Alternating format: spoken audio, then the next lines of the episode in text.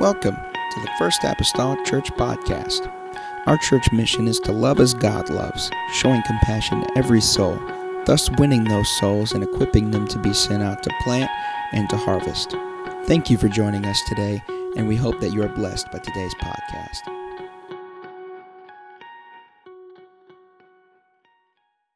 In verse number 22.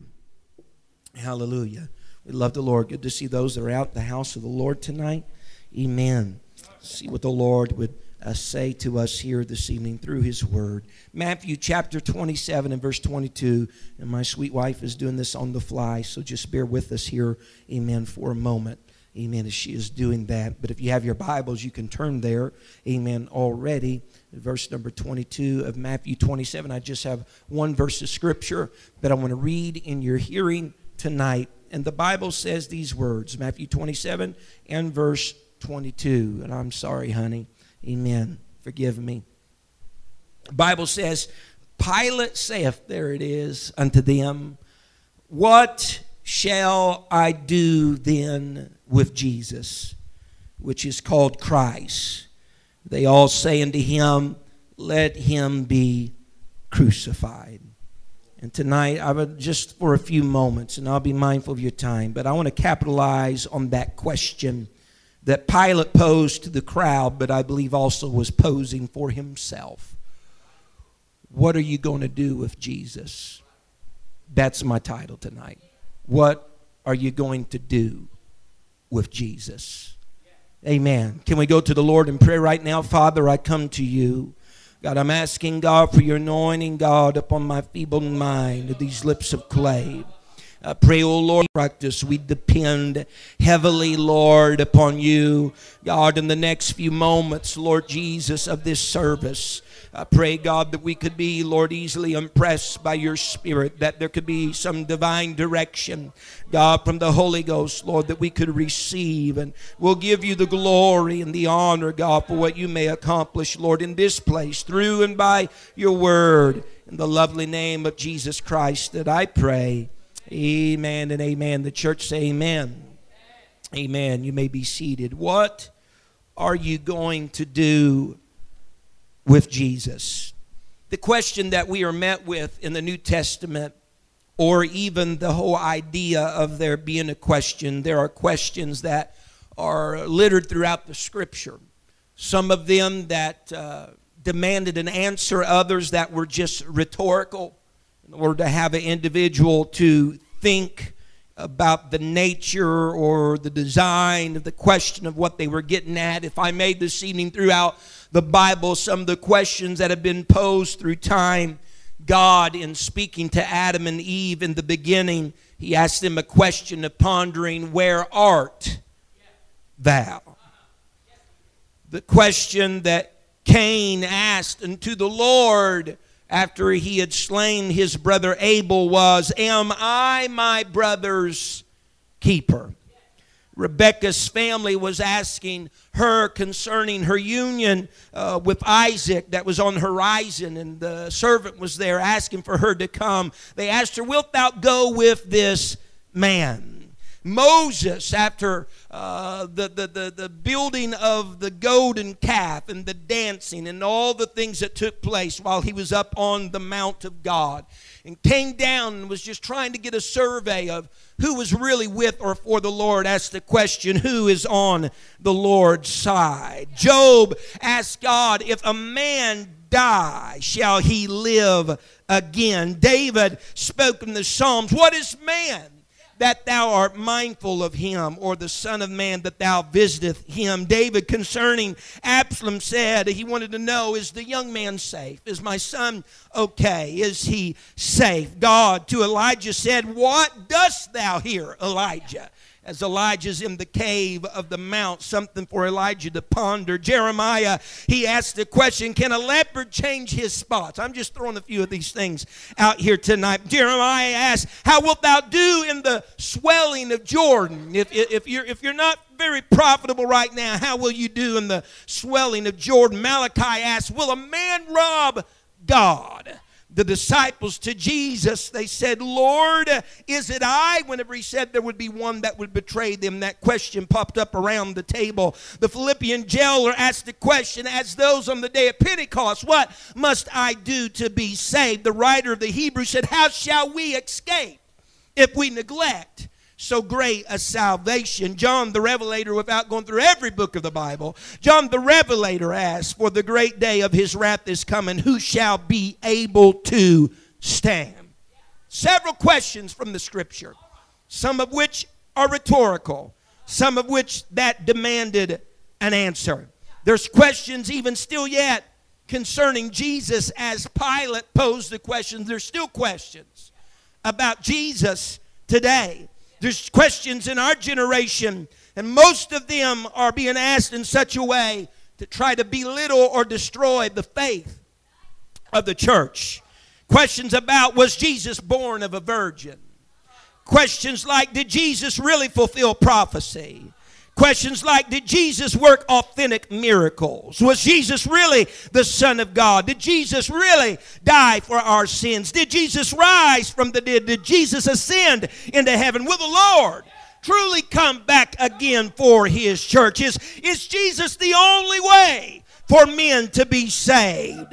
Amen. All of these questions, reading time and time again, and many times throughout the Bible, we see the questions came during the time or about the Lord. Amen. In times and places of crisis. Amen. Thankfully, most of the moments of real crisis only come to us on a limited basis throughout our lives. But when they do present themselves, there is a little warning that ever precedes them.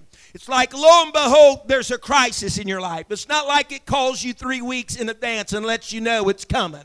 It's not like it knocks on your door very gently before it proceeds in. It just busts down the door, and lo and behold, there it is. There's some forewarning of a crisis would be great if it would tell us. If it would be great if it would let us know it was arriving. Amen. Some of our tension points in life would not be as tense if we knew some of these things were going to be taking place. Amen. But as we know and understand it stands today, we have no way to know that we might face a dangerous temptation tomorrow. We have no way to know we're going to face the great sorrow that we may face next week. We have no way to know we will have to endure, amen, a debilitating blow to our lives or to our finances or to our health. Perhaps in the next few months, we have no way to know what lurks around the corner.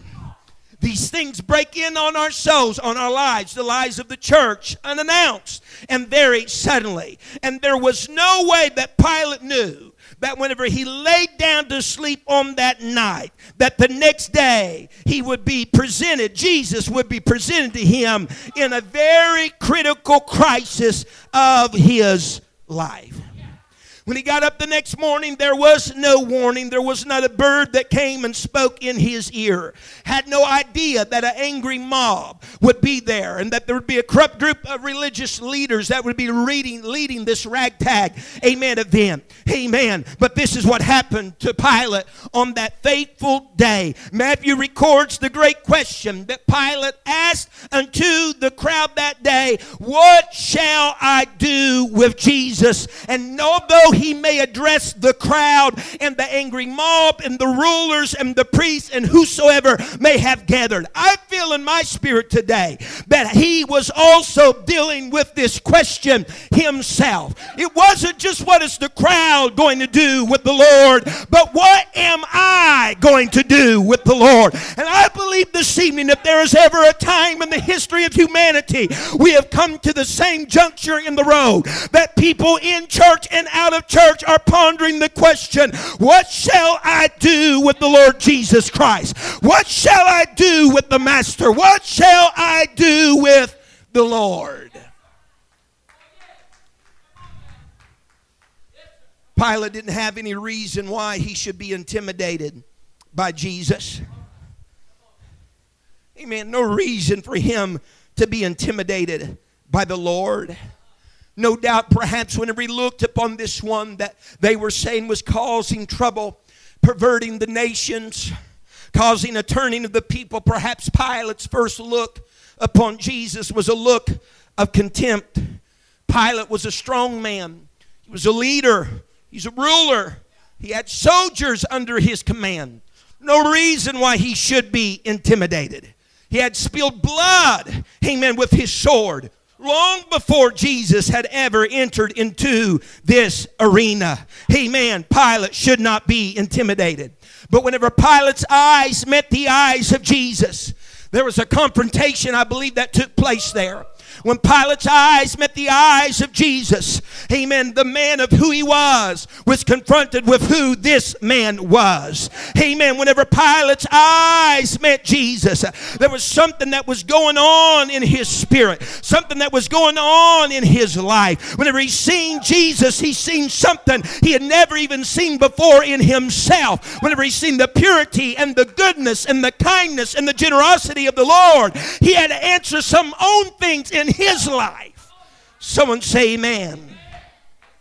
In fact, the kindness and the mercy, the veiled authority, if you will, in the eyes of Jesus not only arrested the attention in the eyes of Pilate, amen, but I believe it reached down into and grabbed a hold of the soul of Pilate.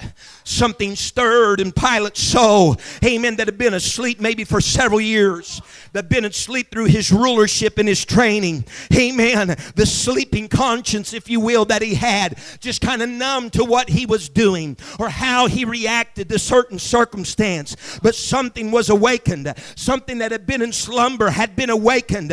Whenever he looked into the eyes of the Lord, there was something that thundered in his heart, something that thundered in his mind. Whenever he seen this man, Jesus Christ, something that was in the goal of his spirit. This man is innocent. This man is innocent. This man doesn't have any fault. This man hasn't done any wrong. This man's not trying to do anything or take me over in my life. He's not trying to get the upper hand on me, so to speak. This man is all right. Amen. Someone say amen what they called it years ago, the old, the old preachers of times past would call it something of a truce of God. And what that meant was that it was a serious and holy call to turn from their sin. The truce of God is when there were men that chose God and righteousness before it was too late. If you will, the truce of God is as almost if God is granting a space of time when a person is tempted sorely to take the wrong path or turn away from Him amen, to crucify him, if you will, for them to have a change of mind and a change of spirit. Amen. There are different scenes in the Bible that come along at those crossroads where people had a truce of God. Peter had such an experience after he denied the Lord. Bishop, you preached on it Sunday morning. After he denied the Lord three times, and the cock did its final crowing, and the Bible says that Peter turned to the Lord and he looked at him, and the Lord was looking at Peter. What happened? He looked into the eyes and awoke something inside of Peter that had been in sleep. There was a truce of God moment. Peter is wanting to turn away, wanting to deny, wanting to go the other direction. But in that moment, something was crying out of Peter saying, Hey, I have a chance to alter this. Have a chance to go a different route. Have a chance to make a difference. It was a truce of God moment for Peter when he looked into the eyes of the Savior. Judas had an experience whenever Jesus is going through and washing the feet of his disciples, and he comes to Judas in the Last Supper, and he speaks those words, still somewhat obscure, where everybody didn't understand, but he knew Judas was and would. Whatsoever you do, do quickly. What's he trying to? It's a truce of God moment. He, he, he, as it's been preached years ago, he was there washing the feet of Jesus, or Judas rather. He was trying to redirect Judas's path. He was trying to let him know it doesn't have to go the direction that it's presently going. Amen. Herod, amen, at such a moment, the Bible says his soul was sorry. Amen. The, his soul was sorry because Herodias' daughter had asked for John the Baptist's head in a charger. Amen. And he gave it to her even to half the kingdom. And after he did that and he kept his word, the Bible says he was exceeding sorry. And here Pilate experiences the same as all these others that I've mentioned before you. When he looked into the eyes of Jesus, he could have granted this innocent man an out. But Pilate responded in a myriad of different ways. Pilate pondered. If I if you will, Pilate reasoned. You won't have this up on the screen, but it's very simple. Of Luke 23 and verse 4. Luke 23 and verse 4, the Bible says in another recording of the Gospels, then said Pilate, then said Pilate to the chief priests and to the people, I find no fault in this man. And again in Luke 23 and verse 14, said unto them, Ye have brought this man unto me. As one that perverteth the people, and behold, I have examined him before you, have found no fault in this man touching those things whereof ye accuse him. Pilate comes to his truce of God moment and he reasons for a while. He reasons with the matter should I let him go or should he go to the cross? He reasoned with the matter.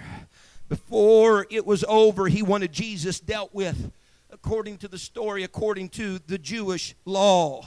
Amen. But they would not have that the people, the crowd would not have that. Pilate reasoned to himself and thought if he could just scourge Jesus, perhaps that would appease the mob. If we don't go to the extent of crucifying, but if we can just scourge him, and maybe the people will know that I mean business enough through that, we won't have to crucify the man. He's reasoning these things in his mind. He reasons to himself that, that if he would let his men deal roughly with the Lord. Maybe if they can get a little rough with them in the eyes of the people, the people will say that's good enough, everything's fine, and, and this man will still be able to live. He's just reasoning and how he can do all of this. But Pilate didn't realize while he's going through his mind and reasoning, what can I do? What, what could be a plan B? What, what could we do that would satisfy the people and also satisfy him still having life? While he did all that, when you do that, when you're reasoning, you're not reasoning, amen amen, with real, true, coherent reasoning. You're not reasoning, amen, through the mind of God. Amen. When you do that, you're reasoning, if you will, with the ploys of the adversary. You're reasoning with the ploys uh, of the enemy. Amen. You'll come up lost every time with the cause. Uh, whenever you reason with yourself, when you reason with yourself, there's no way that a man can reason with himself, and for that matter, reason with the adversary and come out victorious. But that is what Pilate was doing. He's another action that he took. Says, you know what? I'll just turn Jesus, I'll turn him over to somebody else. What are we going to do with the Lord? Well, we have all these options. This is what I'm looking at. And one of the things that we can do, we can turn him over to someone else. We can make the choice of what is to be done somebody else's responsibility. See, because a lot of people don't want to answer the question what they'll do with Jesus. They'd rather somebody else answer that question for them. Or they'd have somebody else just answer that question for their own life. They want to turn the question over to somebody else. See, Pilate lost the battle with reason. He didn't win out whenever he went through the reasoning process. So he says, I'll turn him over to someone else. I'll pass the buck, if you will. He decided that somebody else will make the decision that I should have made. And so he passes him on. The Bible says, whenever Pilate learned that was Jesus a Galilean, and that was in the jurisdiction of Herod, that he turned Jesus over into Herod, since that was Herod's jurisdiction. And that the Jews would probably perhaps get rid of him then if we could just send him to Herod. But whenever Jesus got to Herod, and Herod was glad to see him, Herod wanted to hear and talk to him, and Herod wanted to see some sign or some miracle that he would he would do. But the Bible says whenever he was in the presence of Herod, he spoke no word, he did no work, no miracle, and what happened? Herod sent Jesus back to Pilate. He sent him back to Pilate. And so suddenly Pilate now has Jesus. back in his court and in his jurisdiction. Someone say amen. And it was back to his discretion what he was going to do with Jesus. We all got to come to a very pivotal point in our life that sometimes it comes down just to you and God. Regardless of whoever else is weighing in on it. Regardless what the opinions is of anybody else. Sometimes the ball gets back in your court and it's just you and God. And the question's there, what are you going to do with him? What are you going to do about it? Someone say amen. We got to decide are we for him or are we against him? See, there's, there's certain things in life that whenever you, you can gather a group of advisors, you'd get financial advisors. You can get a group of advisors to help you amen, with decisions. You can have bank advisors. You, you can have marital counselors and advisors that, that help you with, with your marriage, amen. Some questions of life, sometimes you can lean on your family. You call up mom and dad if they're still living, and perhaps a sibling, and say, if you were in this, if you were in this position, what, what would you do? What, what is your opinion concerning the matter? There's some questions we reserve just for ourselves and for our wife and our companion, and we discuss them and we come to a definitive answer, a definitive conclusion conclusion. But there is one question that we all face and will face alone, and that is what will you do with Jesus? There's not a group of advisors that's going to help you on that. There's not a counselor in the world that's going to do you any good. There is not your wife or your husband that can answer that question for you. You alone, for yourself, must answer the question what will I do with the Lord?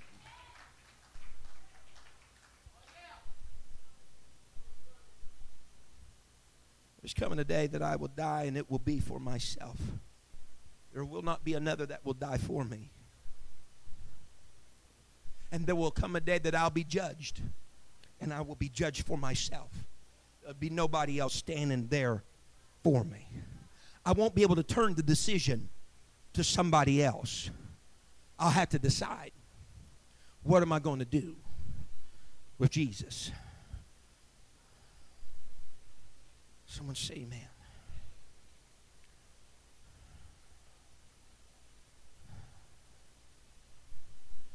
Pilate, he reasoned about it, tried to turn it over to somebody else. But then really was trying to reach compromise. Reasoned about Jesus, tried to turn it over to somebody else, but then when all that failed, he decided that he'd try to compromise. And looking into the past of Pilate as a man gives us an idea maybe why you want to make this matter of Jesus to be quietly dealt with. Because the history of Pilate was on this sort. Pilate had, in his reign, made a series of bad mistakes according to history. According to the tenure of Scripture, he had made a series of bad mistakes. And so this was just another issue that he was having to deal with. And Pilate, in so many words, didn't want to mess this one up. Already got all these other things stacked against me of making mistakes with issues or with decisions. I don't want to mess this one up. I, I, I appreciate, I appreciate that in Pilate. I dare to say that sometimes sitting on church pews, there are people with a laundry list of mistakes in their past. And they're not wanting to answer the question of what they'll do with Jesus because they're afraid they're just going to make another mistake. Not knowing whether accepting or rejecting at that point in time in their life is the right answer or the wrong answer. But so they just want to pass him off. They just want to reason. As Pilate came to his day, he's just wanting to find some type of compromise. Just deal with this quietly. Amen. I've gotten a bad rap over the ages, and I have the Jews that are crying out, and they'll destroy my career if I don't give over to what they're saying. Pilate was just looking for some way out of this disastrous situation of making the wrong choice, the wrong decision. So he decided that he would scourge the Lord. Amen. And after a scourging, he would set him free.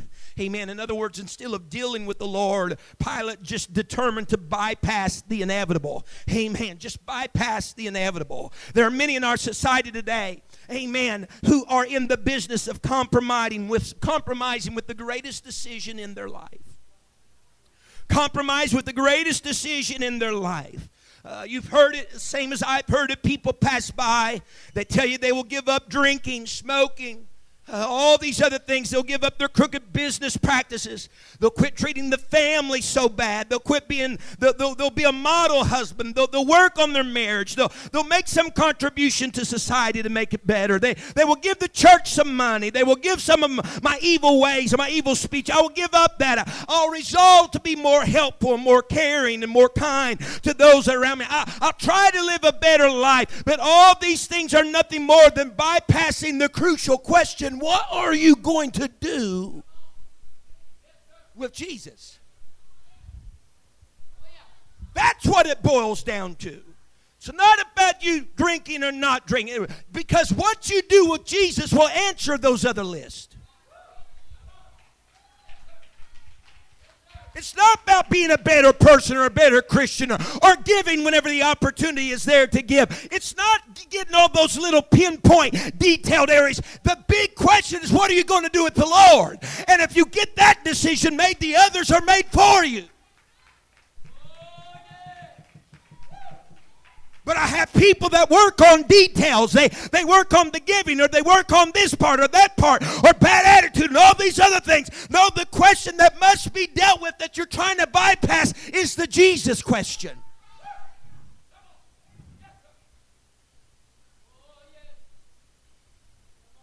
Every person that's ever lived has been in the position that Pilate was on this day. Come to the defense of Christ sometimes. We've determined we will do with him this. It demands courage to do what is right. Listen to me tonight. Let's be a stronger man than what Pilate was.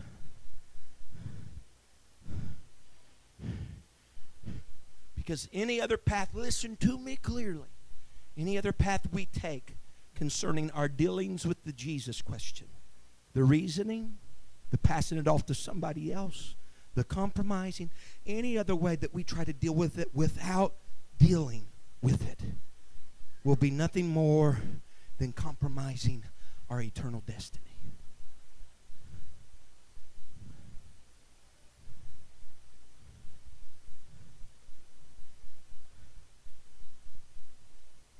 So when reason didn't work, when put him off on somebody else didn't work, whenever the compromise didn't work, when none of those things worked, he decided that he would try to do a substitution for Jesus.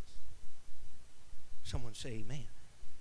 So Pilate pulls high rate crimer out of the prison, puts him up as a profitable trade, if you will, for Jesus. Barabbas. Sedition. Murder is to his claim. Surely the people will take the Lord instead of Barabbas. But I'm going to put this substitute there and push him in because I got to see what's going to happen with the decision about Jesus. Someone say amen. And yet, though he put that side by side, the crowd, and by Pilate's own inaction, a choice for Barabbas was made. The murderer, the man that was found with sedition in his life. And I can only hear in Pilate's mind that confrontation still taking place. This is an innocent man. He's not done anything wrong. He's done the people nothing but good. And what am I going to do with the Lord? Whenever you're trying to make substitutes for God. You're always going to make a trade that is tragic. You're always going to make a trade that is sorrowful. You're always going to make a trade that in days after the fact you'll ponder upon and wish you had never made such a substitute. Because there's only one name whereby we can be saved. There's only one way where we can enter into the kingdom of heaven. There's only one life's blood that was poured out for you, for your salvation, and for your sin. And that was Jesus. And so, what are you going to do with him?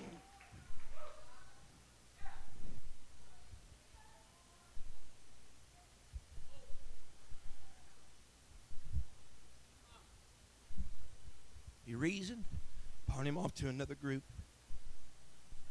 Compromise, substitute.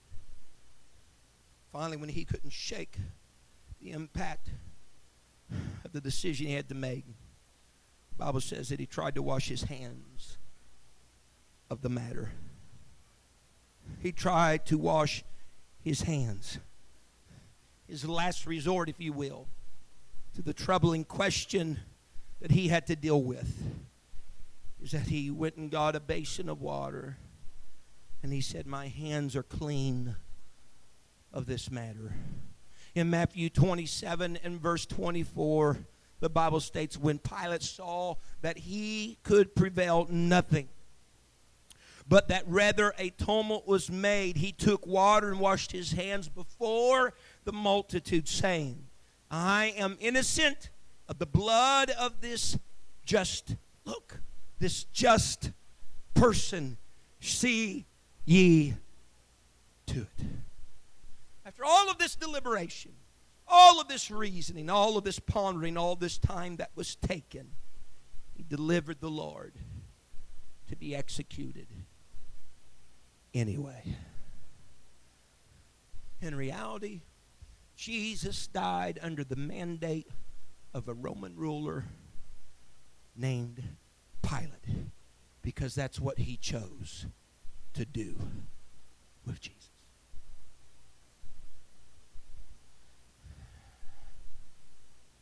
Nobody can wash his hands of that judgment more than he can wash his hands of God.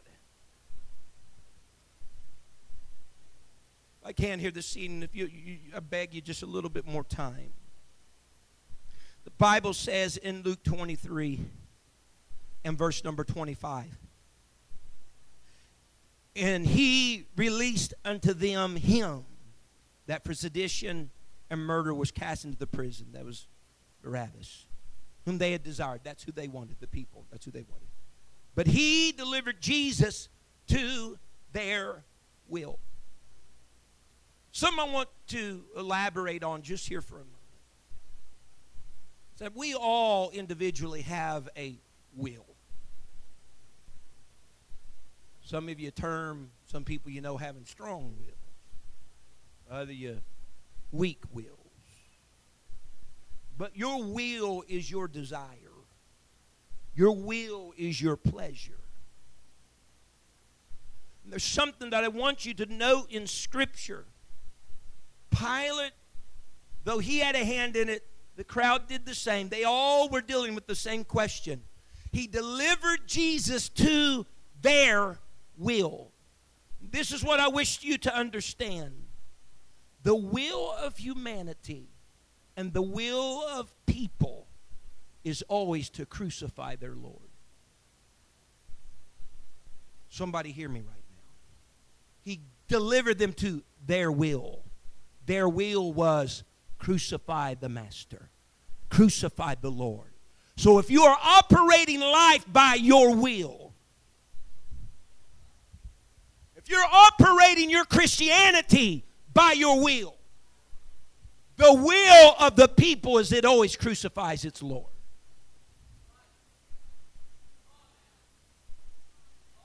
That's the reason why before crucifix day ever came, and the disciples at sundry times had seen the master pray. That on a certain day they asked him, Master, will you teach us to pray? No wonder Jesus included in that prayer for his disciples, Our Father which art in heaven, hallowed be thy name, thy will be done.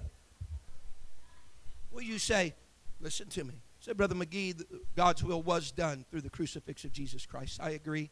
The Bible says he was the lamb slain from the foundation of the world. Just follow close here with me just for a moment. The will of God was satisfied by, importantly here, incorporating the will of man. Because he knew the will of man was bent on crucifying the Lord in their life. He says, So I'll make my will by incorporating the will of man because the will of man is always bent. I can depend on that. On crucifix. I don't know if we need to get out a chart right now on the board for you to quite grasp what I'm saying. But God satisfied his will because he knew he could depend upon the propensity of the will of man to always crucify its Lord.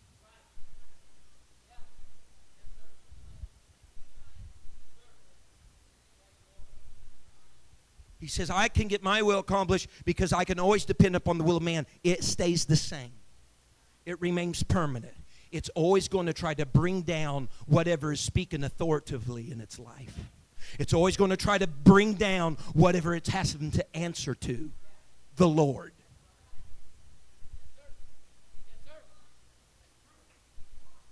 So, the only way that you can get the correct answer from what you're going to do with Jesus, you can't get that from your will your will will crucify him.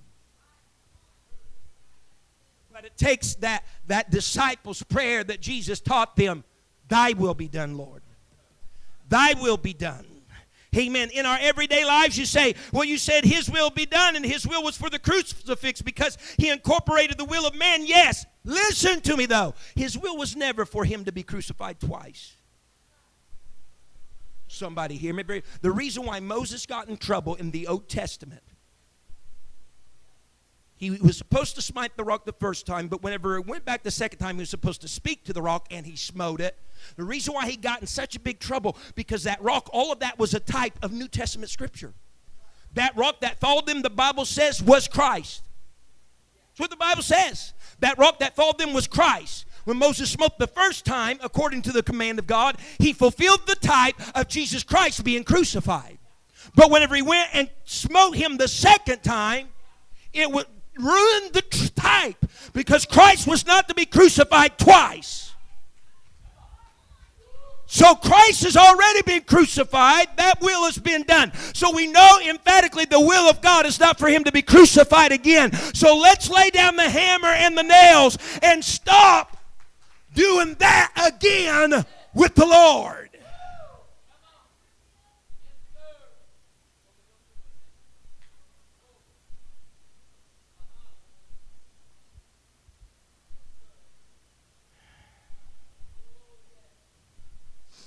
You'll stand with me this tonight.